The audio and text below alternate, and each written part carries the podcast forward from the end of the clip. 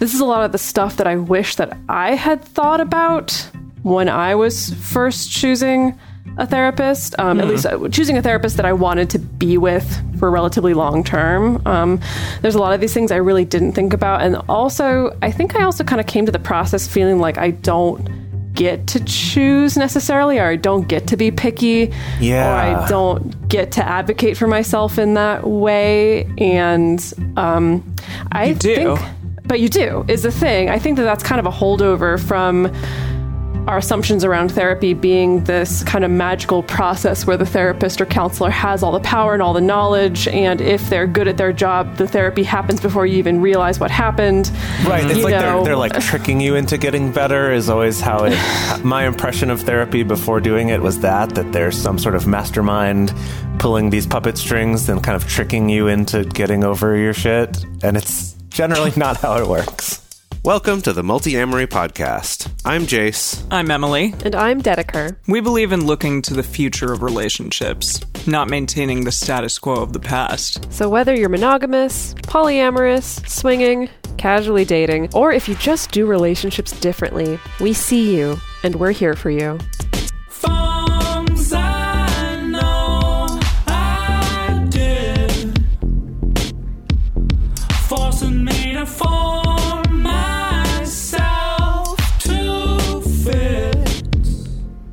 On this episode of the Multiamory podcast, we're continuing our conversation about therapy. What's it all about? Should you be doing it? Probably.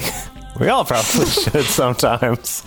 Now, so so last week we talked about uh, some of the common obstacles to why, like why it's hard to get yourself to go to therapy, even if you think it might be helpful, uh, as well as sort of the huge variety of different types of therapy that there can be. And then today we're going to continue on talking about some things to consider when trying to choose a therapist, as well as how to go about choosing a therapist, what that process looks like.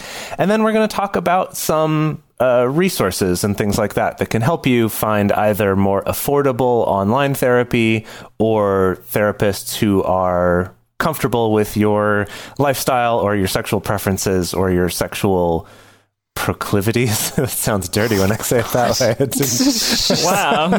Jeez, Jase. I mean, uh, it's, your sexual proclivities are not always going to be relevant in a That's therapeutic setting. right. But if they are, though, if that's what you want to talk to a therapist Right. about, then they should know what the heck they're talking about, right? Right. yeah, That and not true. like have some sort of big obstacle in the way, like, oh, I'm, right. I don't believe in that, or I think that you're a deviant, or whatever. Yeah, so we'll Right. get into those types of things. Like, clearly, your problem is that you like to be slapped. So Exactly. let's talk about that. And you're like, no, no, no. I want to talk about my communication with my partner, not about that. yeah, yeah, exactly. yeah. Huh. So it's been a week since I had a bit of a uh, a, a, a time on the episode, like a, a short, small um, cry fest Yeah. that I eventually like dealt with. But it definitely sort of stuck with me the rest of that evening after we had finished the episode, after we had finished recording. And I still haven't pulled the trigger yet on like finding a therapist. We'll we'll see what happens after I get through this um, episode this week, but I feel like I'm I'm getting I'm inching closer to feeling at least better about it and and more excited to try and to go. Well, if there's anything that I think we maybe touched on last week, as um, I'm sure you're not, you're by far not the only person out there who feels that way, you know, and also emotionally feeling that way about these particular, um, you know, not even just excuses, but also just like attitudes handed down to us, as well as, you know, just straight up obstacles uh, you know, that can get between us and um, getting the help that we need. You know, it's, I'm sure you're not the only one who feels that kind of um, uh, emotionally fraught about it. Yeah, Yeah. yeah.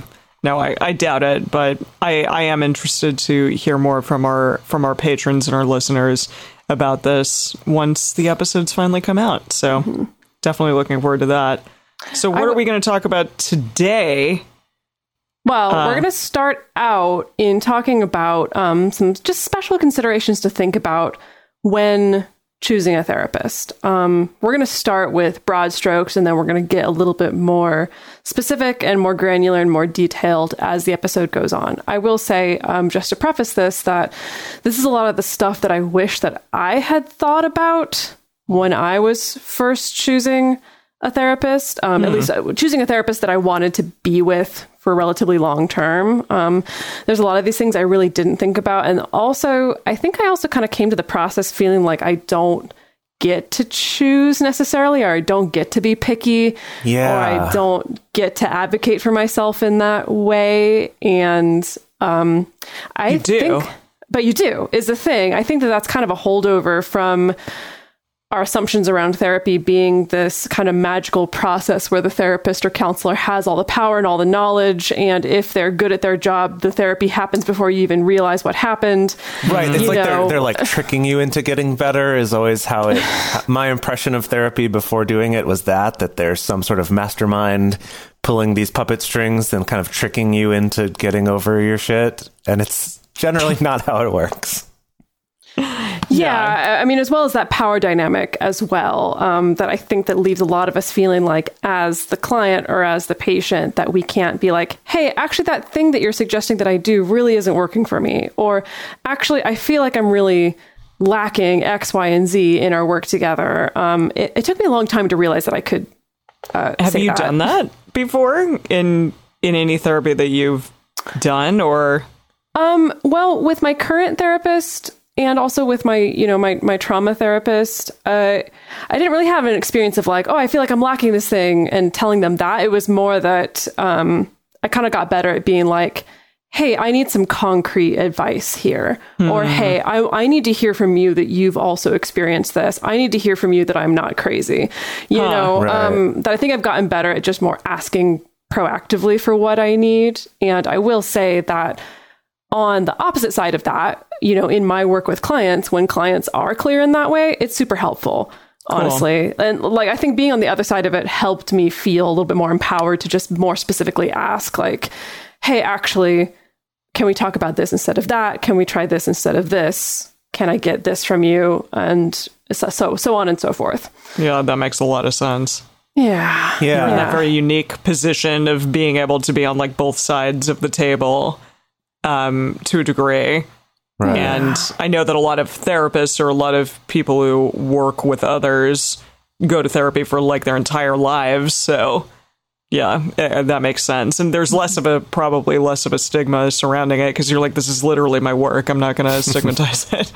like, whatever. Yes, but I will say, you know, I, I my trauma therapist and I ended up talking about this for a, a long time. That he said that you know what he's seeing because he also in his work works a lot with people who are therapists or counselors. Um, is there's um, not quite stigma, but there's definitely this big cultural weight that I think has been handed to a lot of therapists to fill that role of being the person who knows everything and has all the power in the room and can magically do therapy. You know, it's like that assumption doesn't just affect the client, it also affects the therapist. And so there's also a fair amount of shame underlying, you know, these feelings of am I being a good enough therapist or how can I be helping people when I have my own shit that I haven't worked out yet? You know, there's there's a lot of that. Um totally. that's maybe a different conversation for a different show or maybe even, even a different podcast altogether but that is definitely something i mean uh, i guess the whole point of this is that you know counselors or coaches or therapists or other healing professionals are human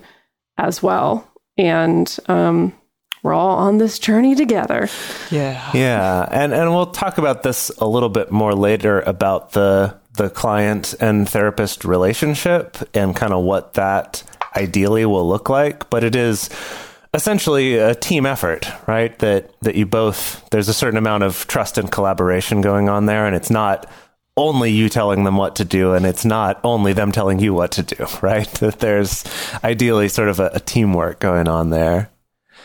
Uh, okay, do you want to dive into to some considerations when choosing therapy? Let's do it. Okay. First thing on our list that we want to talk about here is couples therapy. If that's something that you're thinking about, maybe we should go to, to couples therapy. So, a few things to consider here. First off, is that if that's something you want to do, it's very likely that one of the two of you can be anxious that the therapist is going to side with your partner and it's going to be like this two on one. And so it's like, okay, I'm already having to fight and now I'm going to get ganged up on. That sounds horrible. Like that can bring up a lot of, of resistance to that.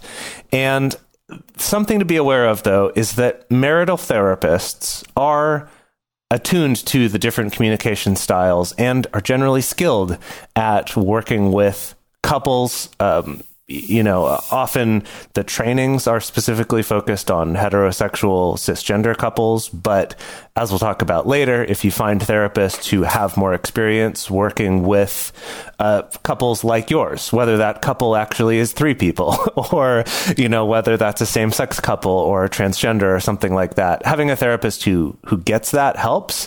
But I think it's important to realize that the therapist's job, if they're any good at all, is to make it so that everyone's heard.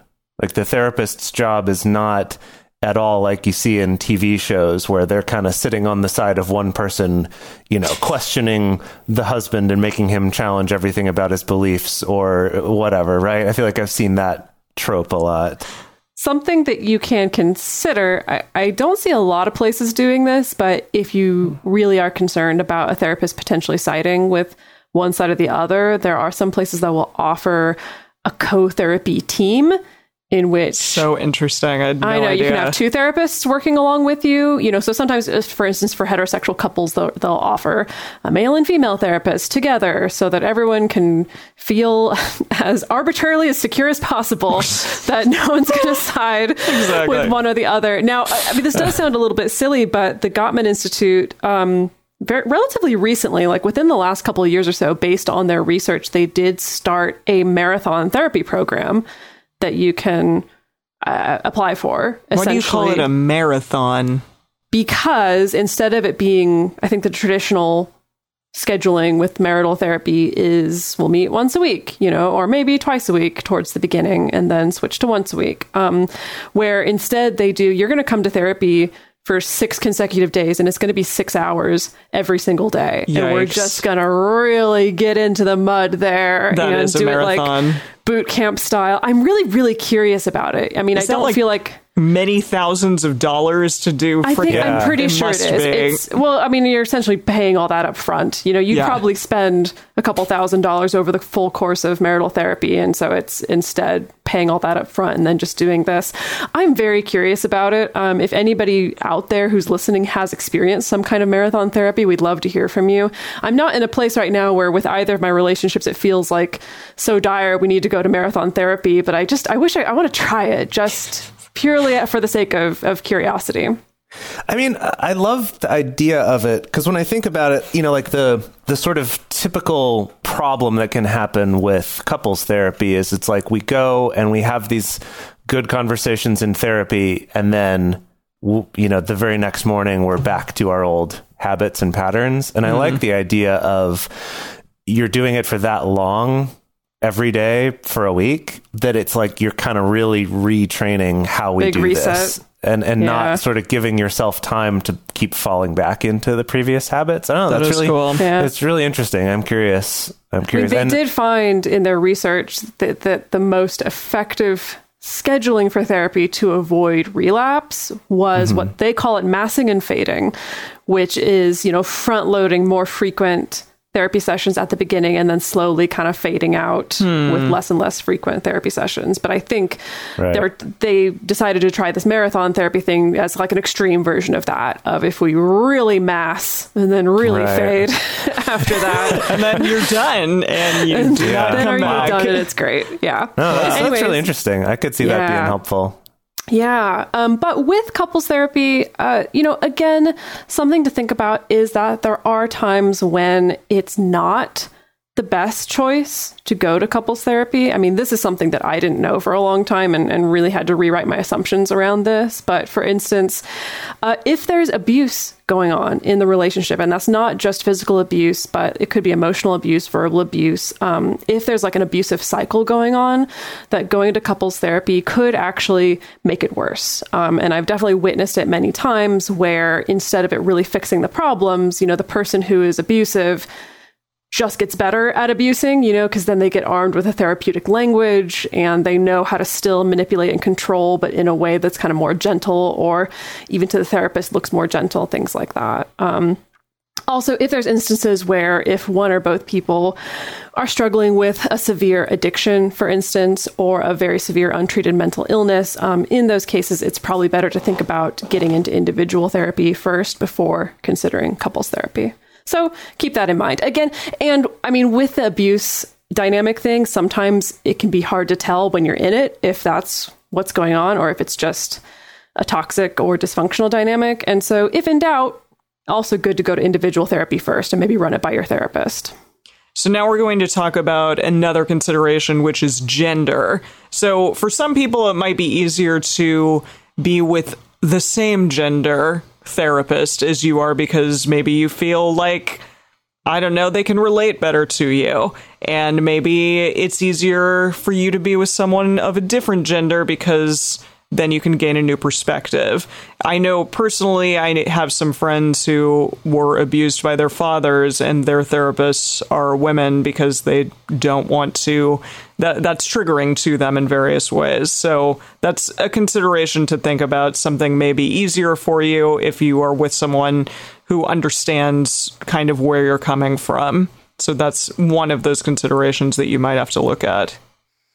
Um, along with that, uh, you know, some people also really like to consider race when they're choosing a therapist. Um, you know, we can definitely find therapists that are well trained in being anti racist or working within anti racist models. Um, but it may be important for you to work with somebody who specifically understands your own racial background and racial trauma, um, or for if you have an immigrant background and want somebody who understands that. Um, because again, if part of you going to therapy is also working through times that you've been marginalized or the victim of abuse or discrimination, it may be vital for you to work with somebody who uh, has a background similar to you or to avoid working with somebody who has a background similar to the person that um, abused you or discriminated against you.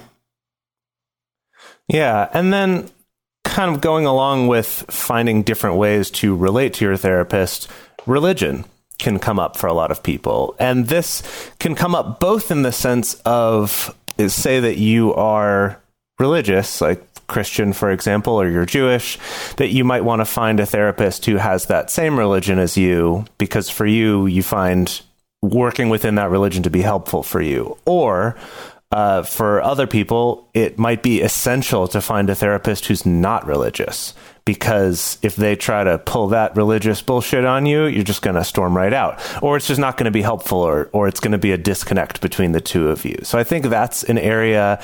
And I would even take this further from just eh, sort of institutionalized religions like that to also being even just like how sort of spiritually they are versus how just like cold hard facts they are that finding a good match for you can be helpful. If you're someone who's like no i just want cold hard facts you know let's get my brain computer working versus if you're someone who does get more benefit out of thinking about you know your your energy or spirits of things stuff like that. Again it's just what really matters is that you can communicate well with each other and that's like we're going to get to that more later right? But that teamwork between the two of you. So that's something else to consider.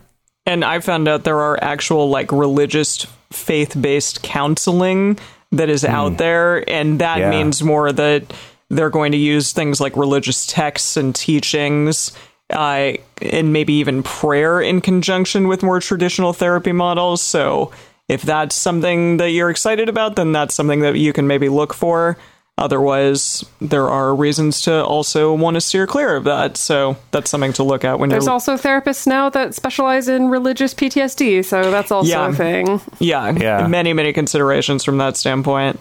And so, okay, LGBTQ therapists or people who have worked within the LGBTQ community, uh, that's definitely a strong consideration for many people that they are understanding of kind of what you are going through and what you have gone through as an LGBTQ person. And again, if there is someone who is very religious, who is a therapist, who has an objection to who you are, then that's definitely something to take a look at and to not choose that person as a therapist.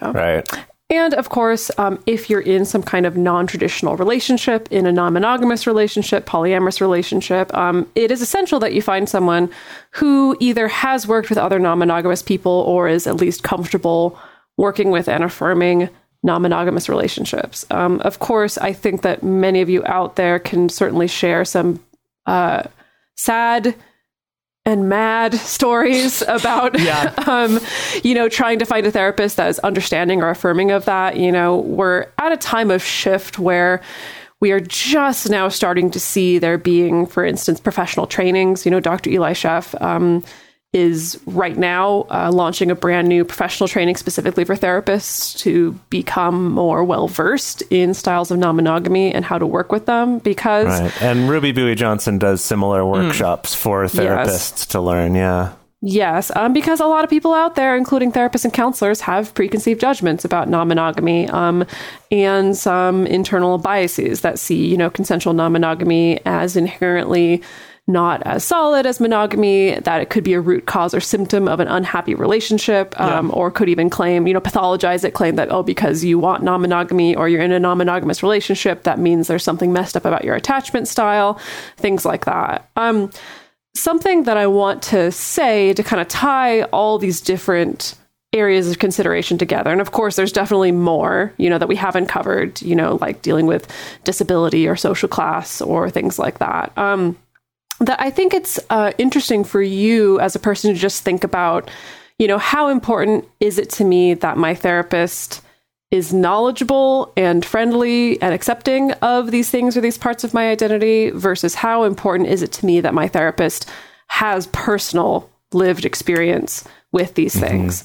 And neither of those are right or wrong necessarily, but I think it does come down to who you are as a client and what's going to be most helpful for you. Yes, exactly. You know, so you may feel like, yeah, it's okay if my therapist doesn't have my same religious background necessarily, but it is important to me that um, they actually share my experience as a queer person. You know, so my my therapist ident- identifying as queer themselves is actually really important to me, um, and that's okay. You know, you can definitely go and look for that. And for some people, it may be the opposite. So that's just something to think about with all of this. Yeah, and along with that, like Dedeker shared in the previous episode, that going to one particular therapist or doing one particular type of therapy might not be the right one at a certain time, but it might be right for you later.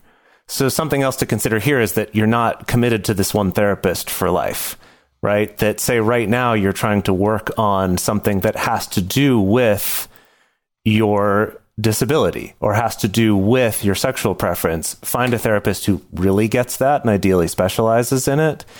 And then later, if you're like, actually, now it's more about sort of my spiritual identity. So I'm going to find someone who focuses more on that and specializes more in that, right? So this this can change uh, at different times as well. And then also just real quick with the idea of sharing your experience or not, like Dedeker mentioned before, you can ask your therapist or your counselor or your coach or whoever it is if it's like what I need right now is to know is this normal? Like, do other people go through this? And having someone who specializes in it, they're just going to have way more breadth of experience of like, yes, this is something that all gay men go through, or like, yes, this is something that non-monogamous people go through. All my friends and partners have gone through it. Like, we all get it. So that's that's something that can be really helpful. And this is also something um, I will say that there's a long history with therapy and counseling in the way that therapists and counselors are trained to really, really discourage um, anything remotely resembling self disclosure. You know, I mean, going all the way back to Freud and like the early versions of psychoanalysis, you know, the image was that the therapist is there just supposed to be a mirror, a blank mirror, you know, so they literally just reflect back. I think that's why we get that trope of like, okay, but how do you feel about that? Okay, you said this. How do you feel about that? That, you know, the therapist is supposed to function as not even a human being in the room. They're just Yeah. a mirror. And at least what I'm seeing, especially as I do more professional training, I'm seeing the narrative around that starting to shift a little bit toward, um, you know, encouraging therapists and counselors to do a little bit more self disclosure within reason, if it feels safe and if it feels appropriate. Um, you know, there's always going to have to be a little bit of professional distance there, but that I think that we're going to start to see that laying a foundation for, um, I think, uh, the therapeutic relationship That's so interesting. bit better in that way. Yeah, it Wow. is interesting, huh? Yeah, well, I mean, when I think of myself, like that empathy sort of you know you have been through the same experience or a similar experience as I have is is really incredible in my relationships with other people and so to have I guess in my mind I've always thought like that would be absent and this would be a different type of relationship which clearly it would be a different relationship than one that I have with, say, the two of you, for example. But uh, maybe empathy would be added in a little bit more understanding of like, hey, I've also been through something similar, and I like that. I like that idea. Hello, it is Ryan, and I was on a flight the other day playing one of my favorite social spin slot games on chumbacasino.com. I looked over the person sitting next to me, and you know what they were doing? They were also playing Chumba Casino. Coincidence? I think not. Everybody's loving having fun with it. Chumba Casino is home to hundreds of casino style games that you can play for free anytime, anywhere, even at 30,000 feet. So sign up now at chumbacasino.com to claim your free welcome bonus. That's chumbacasino.com and live the Chumba life. No purchase necessary. VGW. Void were prohibited by law. See terms and conditions. 18 plus. For a long time now, we've been fans of adamandeve.com for getting sex toys or lingerie or accessories, things like that. It's uh, just a fantastic resource with a huge selection. And now, not only do we have a fantastic offer, but we also have a promo code that will work on adammale.com and evestoys.com, which are their sites specifically for LGBTQ audiences. And our code is fantastic. It's 50% off of almost any item in the store and free discreet shipping when you use our code MULTI. Yes, we love adamandeve.com and have for years. They are our oldest and longest sponsor, and they just keep on giving great gifts to us and to our listeners. You can bring more pleasure and satisfaction into your bedroom by going to adamandeve.com, adammale.com, or evestoys.com and select any one item. It can be, you know, an adventurous new toy or anything you desire, something fun, something sexy, whatever sounds good. So just enter offer code MULTI at checkout and you'll get 50% off almost any item plus free shipping. That's multi, M-U-L-T-I, at adamandeve.com, adammale.com, or evestoys.com. This is an exclusive offer that is specific to this podcast, and it's better than any offer that is currently available on their site. So again, use code MULTI to get you not just the 50% discount, but also the 100% free shipping. Code M-U-L-T-I. And this is a good segue into our next section, which is now about not just these sort of, uh, I guess, larger external situations, but also just looking to now when you're actually talking to different therapists, starting to engage with them and figure out which one might be right for you. Uh, the first thing here is something that's referred to either as the therapeutic relationship or the therapeutic alliance or I think there's some other names like the Working Alliance or the Helping Alliance. And basically, this is a term for that. Basically, that idea that the therapist and the client need to like one another a certain amount and get along well so that there is this good sort of freedom of communication and a willingness to work with one another. The American Psychological Association published a report in 2014 that said the therapy relationship makes substantial and consistent contributions to psychotherapy outcome independent of the specific type of treatment. The therapy relationship accounts for why clients improve or fail to improve at least as much as the particular treatment method. That's, really that- that's big, interesting. right? Yeah. that yeah that's less than the modality that you or more than the modality you choose what matters is that you find a therapist that you're able to have a good relationship with I have heard of some of my friends who've been to therapy that their therapists do actually say, like, hey, I think we need to stop seeing each other and you need to find someone else, which is very interesting. And I'm like, why would that happen? But if the two of you don't get along and if you're not progressing, then yeah, I, mean, it's impressive that and, and probably good for a therapist to say, hey, I see that this is not working. We need to try something else or you need to try something else here. right So now look back at your our list of considerations and if you have any of your own that we didn't discuss and check out therapists, check out their bios because you might be able to kind of glean some nuggets of information about them, uh, see if there's anyone who speaks to you, if there's people who you think you can relate to. Uh, and you might not have any preferences regarding who you want to speak to and that's also okay. There are online sites and apps that we're going to be talking about a little bit later and they do give you things like questionnaires and they ask you about your background and they ask you if there are things that you would like to work on. And then they give you a few different people to choose from and you can kind of go from there. Again, I'm not speaking from experience, but just from my research, have the two of you done that? I know, Dedeker, you've done some apps and Jase, I think so too. Yeah. Well, you will be speaking from experience eventually. Yes. Okay. Emily. Yes. Yes.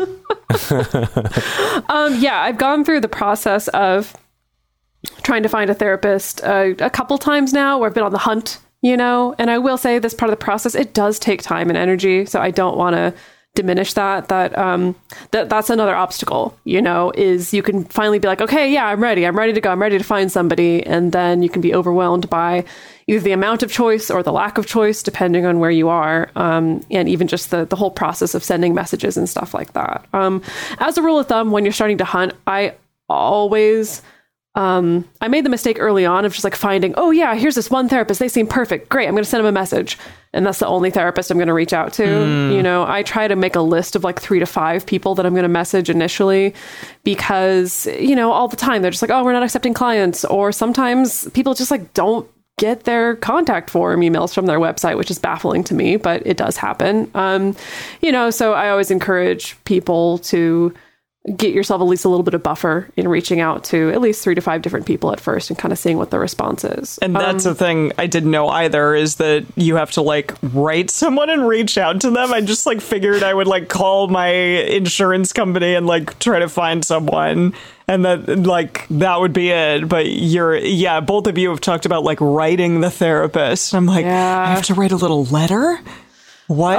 well, I mean, that's a whole other thing. Also, is that uh, you know trying to find an, a therapist that takes your insurance. Um, oh yeah. Yeah. that's a whole other thing. I mean, then you can start with like at your insurance website. Often they'll have a, a search function for finding providers. You can start there and then look at people's websites individually, send them messages and stuff like that. Um, Yeah, Yeah, I, I have found that generally all of the insurance sites, at least that I've ever used, will pretty much just let you search by geographic location and it just gives you their names. yeah. It doesn't And give you anything else. Um, You have to then open up separate tabs and like copy those in and try to search them on Yelp or, or like various, you know, mm-hmm. doctor reviewing sites or try to find their bios. It, it doesn't make it easy. So this is, it is a project. Like do give yourself some time. Yeah. And realize like, okay, yeah, maybe take some notes, put together a little document that you can paste the different bios into or, or whatever it is. Make it easier on yourself by realizing there's gonna, it's gonna involve some paperwork, digital Yeah. paperwork on your end. Yeah, don't make the mistake that I've made a couple times in the past, which is like waiting until I'm at a point of desperation.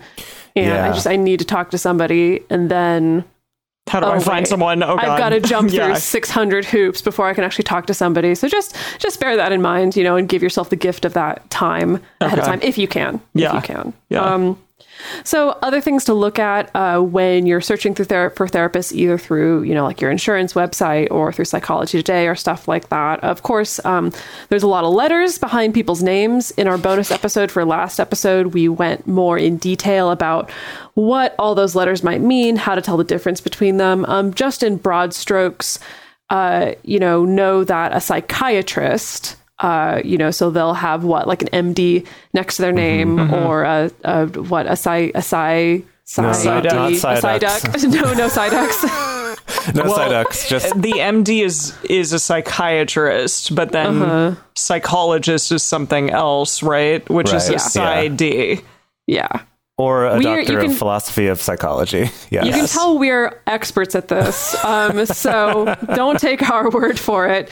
Go out there and Google. If there's letters next to the name of somebody and you don't know what they are, Google it. You know, there's pretty reliable resources out there. Um, but yeah, in broad strokes, you know, someone who's a psychiatrist has their doctoral degree. They're someone who can actually prescribe medication for you. Um, There's, uh, you know, an LMFT, like a marriage and family therapist, or an LCSW, a licensed social worker, um, or an LPC, like a counselor. Um, those are terms that are generally protected.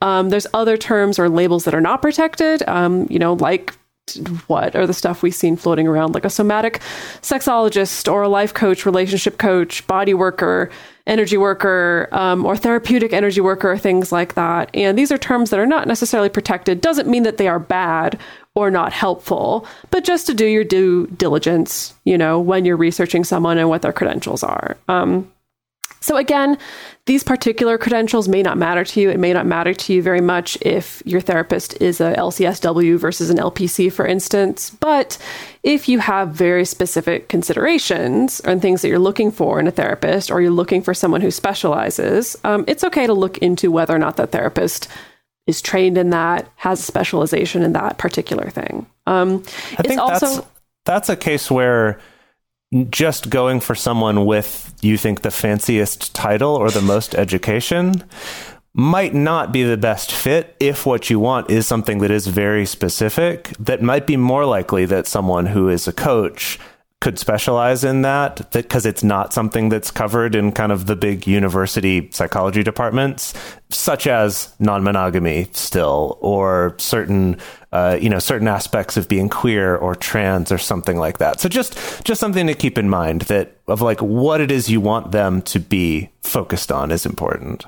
Yeah and when you're starting to reach out to people, um, it's good to create a list of questions that you might have for when you do first meet a therapist. Some therapists or counselors will offer, you know, a 20 minute consultation call that's totally for free to see if you're a good match, you know. And so some examples of important questions can be, you know, what is your expertise or specialty? What is your background? What approach do you take? What's your general cost per session? Um, if this is important to you, do you prescribe medication or are you able to refer me to somebody who does? Uh, is your approach to therapy long term or short term? Um, do you continue to get new training or, you know, do you adjust your approach based on new research? Um, what's your process for getting patients comfortable with therapy? Um, or can you tell me a little bit about yourself, you know, and what drew you to this? Things like that. Um, it is okay to, to ask both easy questions and hard questions in my personal opinion because this is important you know? This is this is like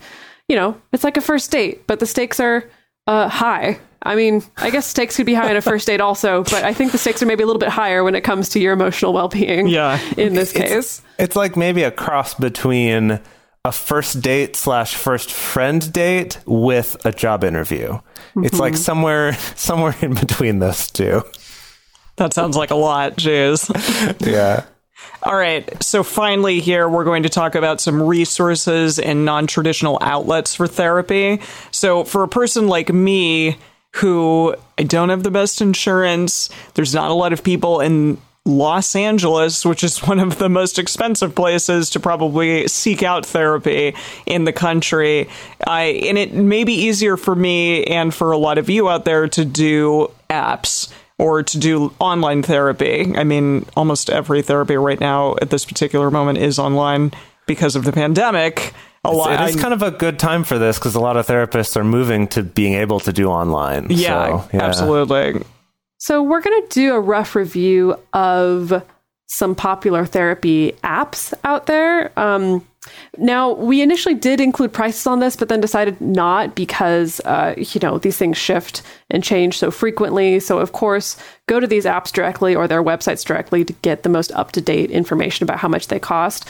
Generally speaking, most of these end up working out to cost uh, less than the, the out of pocket cost of traditional therapy, which is part of their appeal. Um, however, most of these don't necessarily accept insurance. Some of them uh, do have plans where maybe they could potentially work uh, with your employer as a possible benefit through your employer. Um, so again, with all of these, um, you know, go to their website to get the most uh, up to date information about cost and billing and things like that. All right. So the first one is Talkspace. So they have therapy for adults, for teens, for couples. The service is offered free also through employers as an employee benefit or in network through EAP and health insurers. Through certain employers, not everybody. Yes, Right. it, yes, through certain employers. My employer certainly does not give this, but others might. I and all therapists have the highest clinical license in the state in which they practice, as well as three years of direct clinical experience. And you can do things like text your counselor when situations arise, in addition to having weekly sessions with them. So that's kind of a nice thing because I don't think that you can like your therapist who you know you go to drive to an office in Beverly Hills or whatever. It's difficult to like text them probably, but uh, via these apps you can do that. So, of course, we have to compare Talkspace to BetterHelp, which is the other big therapy, online therapy app and platform right now. BetterHelp matches you to a therapist based on a questionnaire that you fill out. Uh, the therapists must have at least three years and 2,000 hours of experience. And you can switch counselors if your person is not a match. I've definitely done that before. Uh, but the therapists are not able to diagnose or prescribe over the platform. And again, you can do things like live video sessions or phone sessions, texting, live chats, things like that. In my experience with both of these platforms, I found that Talkspace has a little bit more of upfront what upfront hoops to jump through to get matched. It was a little bit more of an intensive matching process. BetterHelp's mm-hmm. process is a little bit less intensive. People may be drawn to one or the other. I found with BetterHelp, they do make it very easy to switch counselors eh, because one time when I was using BetterHelp, they matched me with someone where I was like, I, I don't feel like they this was a good match at all, just based on this person's specialization and things I specifically requested. And it was very easy to switch counselors, uh, you know, to find someone that that worked really well for me. Great. Yeah. And generally, something to keep in mind too with both of these that allow for texting, sending text based messages to your, your therapist is that generally, as, as a rule, they, they won't get back to you till maybe the next day.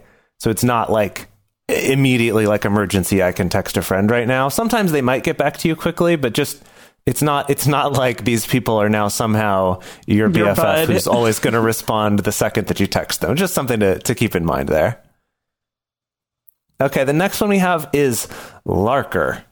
Larkr. So this one's a, a new one to me, and this is one that uses a like AI quiz type thing to match you with a therapist based on the info that you provide. It also has a self care interface that you can use for free before you sign up. So that's stuff like journaling or mood tracking. There's other apps that just do that, but it's kind of interesting that this one has that as well as connecting you with an actual therapist. And the data that's gathered from those things will be used to help you find the right therapist. It's a pretty interesting, different approach to it. From what I've gathered, this one is more expensive for the therapy sessions than the other ones. It's a little more like the costs of traditional therapy, uh, but that could be could be interesting to you as well. Uh, and same sort of thing where you can call or text with your therapist in between sessions, but the actual sessions can are are generally a video call. And you might be able to get your insurance to work with this one. Maybe not but it just kind of kind of depends. Yeah, and then there's also this app called Regain, which does similar things to all the previous apps that we've talked about, but this is specifically for online couples therapy. I do have a few clients of mine who have had some good experiences using Regain. So, couples, they'll share an account. You and your partner and the therapist all have access to the same quote unquote room. So you can do live sessions either alone or with your partner. Each of you can write what's going on, ask questions, spell out your issues, and then the therapist can log into the room and offer feedback and advice.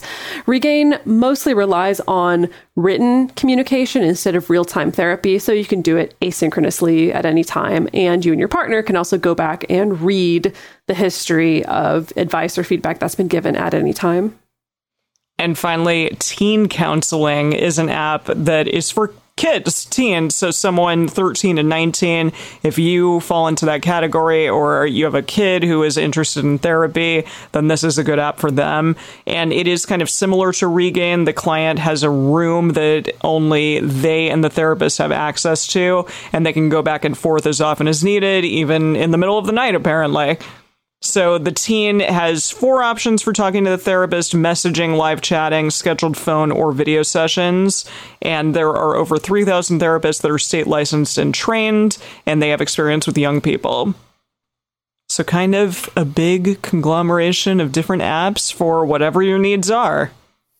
Yeah, so definitely check them all out. I would recommend, uh, you know, look at look at their interfaces, look at what they're about, see what their pricing is, see which ones might work with your employer or your insurance, something like that. But in general, these are a nice lower cost way than seeing an in-person therapist and right now like we mentioned a little bit before a lot of therapists are doing sessions remotely now anyway uh, because of lockdown Okay, so now if you want to find a therapist or a counselor or a coach who understands non monogamy, that's another one because in my experience, that generally doesn't show up on these apps in their questionnaires. Have you ever had that come up in a questionnaire, Dedeker? No, for BetterHelp, I have to spell it out in any of the text uh, boxes very clearly. I did that- the same thing too. Yeah. Yeah. I am Yeah. not in a monogamous relationship. Right. Yeah. Or, or and also just spell out very clearly this is my identity, these are my relationships. And it is extremely important to me to find a counselor who is affirming mm-hmm. of that and mm-hmm. understanding of that, or maybe even knowledgeable about that. Cool. On Psychology Today, Psychology Today has this huge directory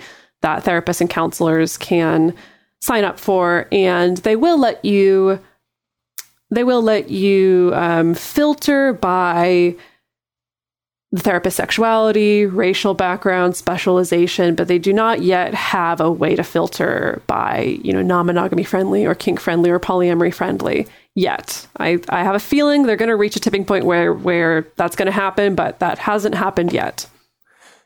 And before that happens, in the meantime, or even after that happens, uh, there are five different resources that we wanted to mention here. The first is called Polyamory Friendly Professionals Directory, which is at polyfriendly.org. Uh, the next one is the Kink Aware Professionals Directory, or KAP, which is at ncsfreedom.org. And this one, while being kink aware, also does include uh, polyamory and non monogamy friendly therapists as well. Uh, there's one called the Open List, which is at openingup.net slash open dash list. Uh, again, you can also just Google these things. If you Google Kink Aware Professionals Directory or Polyamory Friendly Professionals Directory or the Open List, you'll find them that way too. Loving More has the Polyamory Loving More Member Professional List. Boy, that's a mouthful. That's at lovingmorenonprofit.org. And then uh, there's a site called Affirmative Couch. I always want to call it affirmative coach, but it's affirmative couch. The couch is you're sitting on. Yes, this couch is so affirmative. Uh, affirmativecouch.com. They have uh, a section called Meet Our Experts where they talk about some of their, I think it's their writers for their site, but they're also people that you could go see who are affirming. And, On and couches. And their couches are affirmative. Their couches Like, also are. cannot stress how affirmative the couches are, though. Something I want to highlight about the the KAP directory, the Kink Aware Professionals directory, is it's not just a directory of mental health professionals. They also include attorneys or accountants, uh, people who offer legal services or health and wellness services, or doctors outside of just the mental health sphere. So that I always thought was really cool. That if you want to find someone where it's like I need someone to figure out my estate planning, and I have multiple partners, um, or I run a dungeon and I need to figure out who's going to inherit that after I die. You know, I need to find an attorney or an estate planner who's affirming of that and not going to be all weird when I talk about that. That you can also find that in the Kink Aware Professionals directory. Yeah, same same with the polyamory friendly professionals directory. They're both hmm. modeled very similarly, where it's same thing: lawyers and doctors and chiropractors and massage therapists and all sorts of things. Yeah. Very cool. Wow. Well, we've done it. We've talked about therapy in two episodes, and I learned a ton from both of this. So thank you both for your knowledge that you added to this episode, even past what I researched. I really appreciate it. Uh, so we're going to finally, on our bonus for our patrons, talk about If you are looking for a polyamory or non monogamy friendly counselor, here are some questions that you might ask and maybe talk a little bit more about those letters that both of you have talked about sending off to a therapist because You make it sound like we sit down at our desks and like get out a Dear quill pen and just dear, Dear potential diary. therapist. I'm very interested in creating a business relationship with you. Uh. Please let me know your credentials and other relevant information. I don't know. Sincerely, know. Emily. Dedeker Winston, Esquire, Yeah, the third. Yeah. Oh, gosh. Well, I, I don't I don't know about it, so I want to hear more about it. So please teach me. Okay.